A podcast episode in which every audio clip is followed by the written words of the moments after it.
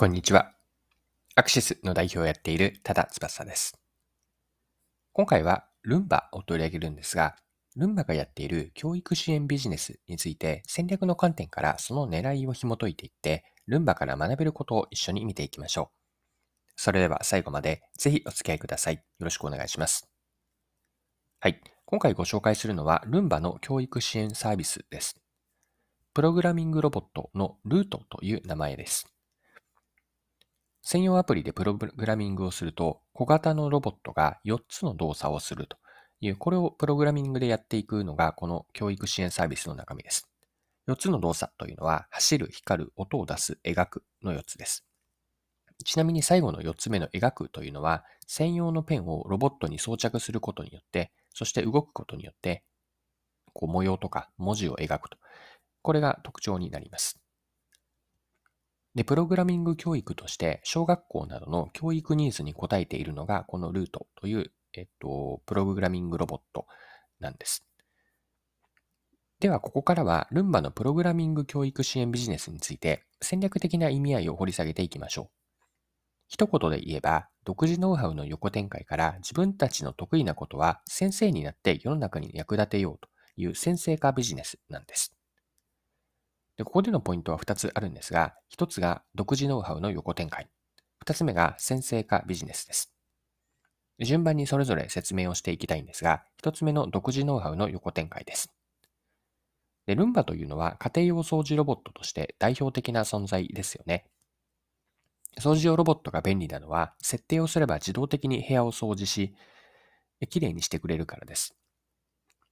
自動で機能するのはセンサーと自動走行の技術からで、ここには AI が使われ、プログラミングによって実装されています。ルンバの iRobot 社には高いプログラミング技術という独自ノウハウがあるから、掃除用ロボットとしてのポジショニングを確立しているわけです。もちろんポジショニングの要因としてはプログラミングだけではないんですが、プログラミングというのは一つ大きな要素でしょう。この独自ノウハウを他でも応用できないかと考えられて実現したのがプログラミングロボットルートという教育支援ビジネスなんです。はい。もう一つのポイント、先生化ビジネスですね。これも見ていきましょう。今見てきた独自ノウハウの横展開をするにあたって、掃除ロボットと似たような他のロボットを売り物にするのではなく、プログラミングノウハウ自体を提供サービスの主役にしたわけです。そして、プログラミングを人に教えるところに提供価値を見出しました。高い独自ノウハウ、今回の例で言えばロ、ロボット制御をするためのプログラミングにあたるわけですが、高い独自ノウハウを持っているということは、世間一般よりもその分野で秀でているということなんです。これはつまり人に教える先生になれるわけなんですね。そして教える側の先生に対して教えられる側の生徒を子供たち、まあ小学生を中心にしているんですが、子供たちに設定したというのも秀逸だと思います。で先ほどですね、プログラミングノウハウ自体を提供サービスの主役にしたというこんな表現をしたんですが、では主役に対してサブは何かというと、ルンバに似たロボットを使っていることなんですね。プログラミングで作ったシステムを小型ロボットにつなげるという発想にルンバらしさがあるんです。